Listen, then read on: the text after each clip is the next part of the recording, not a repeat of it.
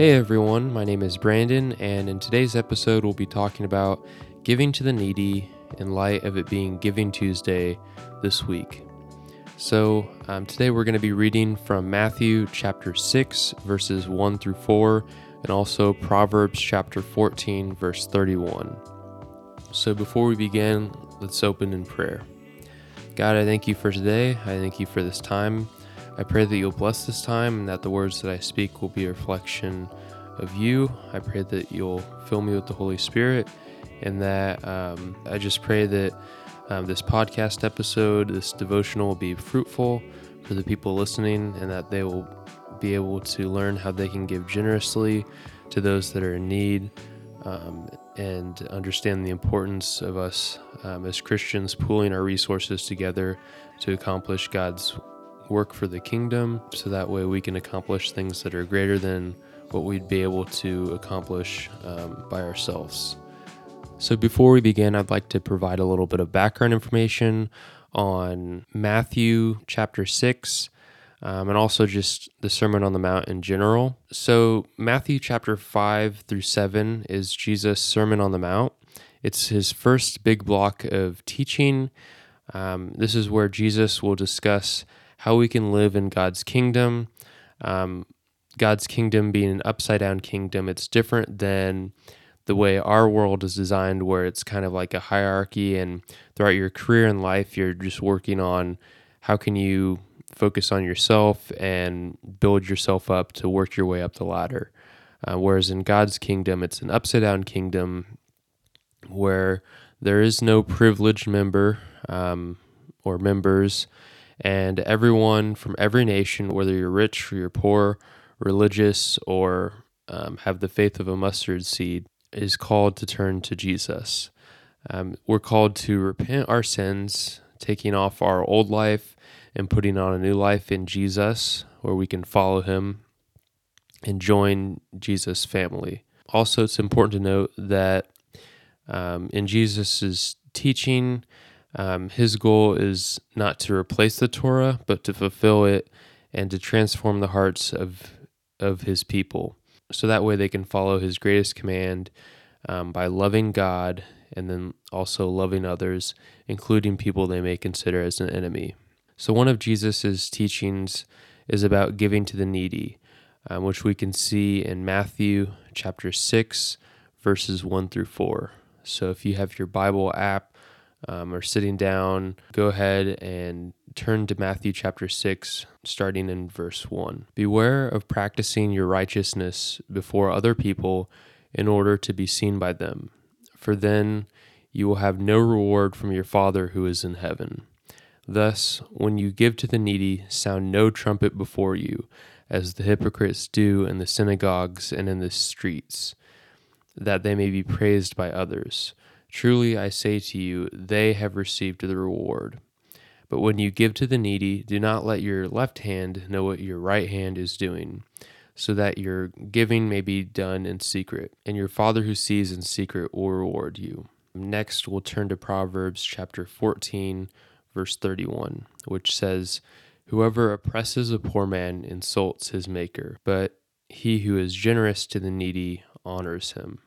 So now let's transition into some reflection questions. The first question is What is your key takeaway or aha moment from this passage? So, my key takeaway from this passage or these two passages is that it's important to give to the needy as a way of honoring God, uh, but it's also important to note that we must do so in secret.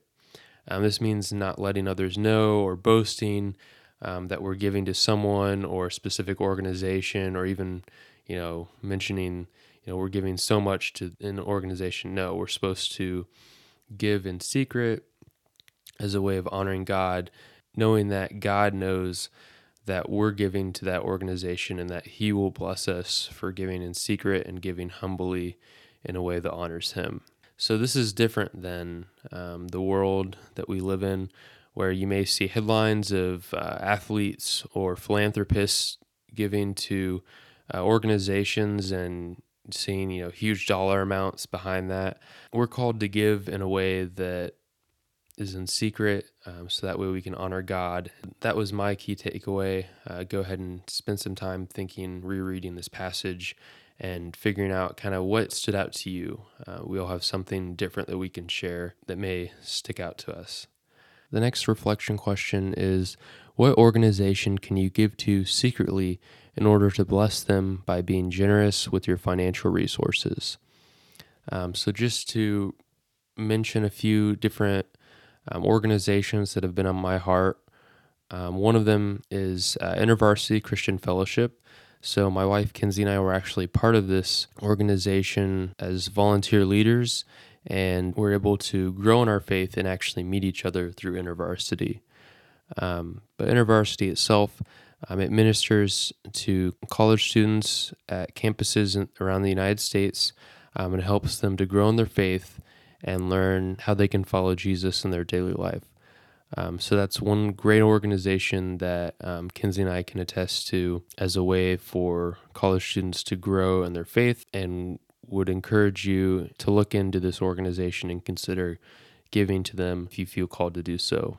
Um, another organization is Campus Outreach, and this organization has the vision to reach spiritually lost students to help them encounter the gospel and then engage in life on life discipleship to help them grow as leaders and followers of Christ. So, this is another great organization that I'd encourage you to look into and see what it's about um, and consider um, at least praying for, and um, if not, consider financially supporting prayerfully.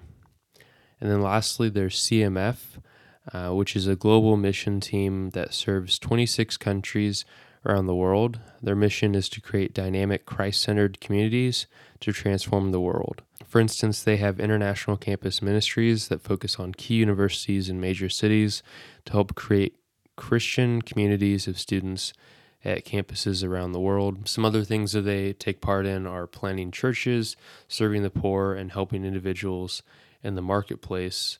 Um, so, people that work in the secular field, so they can develop kingdom centered businesses. So if you're interested in learning about um, InterVarsity, Campus Outreach, or CMF, I'm going to include links to these organizations so you can learn more about them. And if you feel called to, you can prayerfully support them through a financial gift. Lastly, my call to action is um, regardless of whether you feel called to give or not, um, please do pray for blessing and favor over InterVarsity and its students, Campus Outreach and its students and CMF and its leaders and the people that they're uh, ministering to. So that way, these college students and other individuals around the world can know the gospel, repent their sins by taking off their old life and putting on a new life in Jesus, and accept Jesus as the leader and redeemer of their life.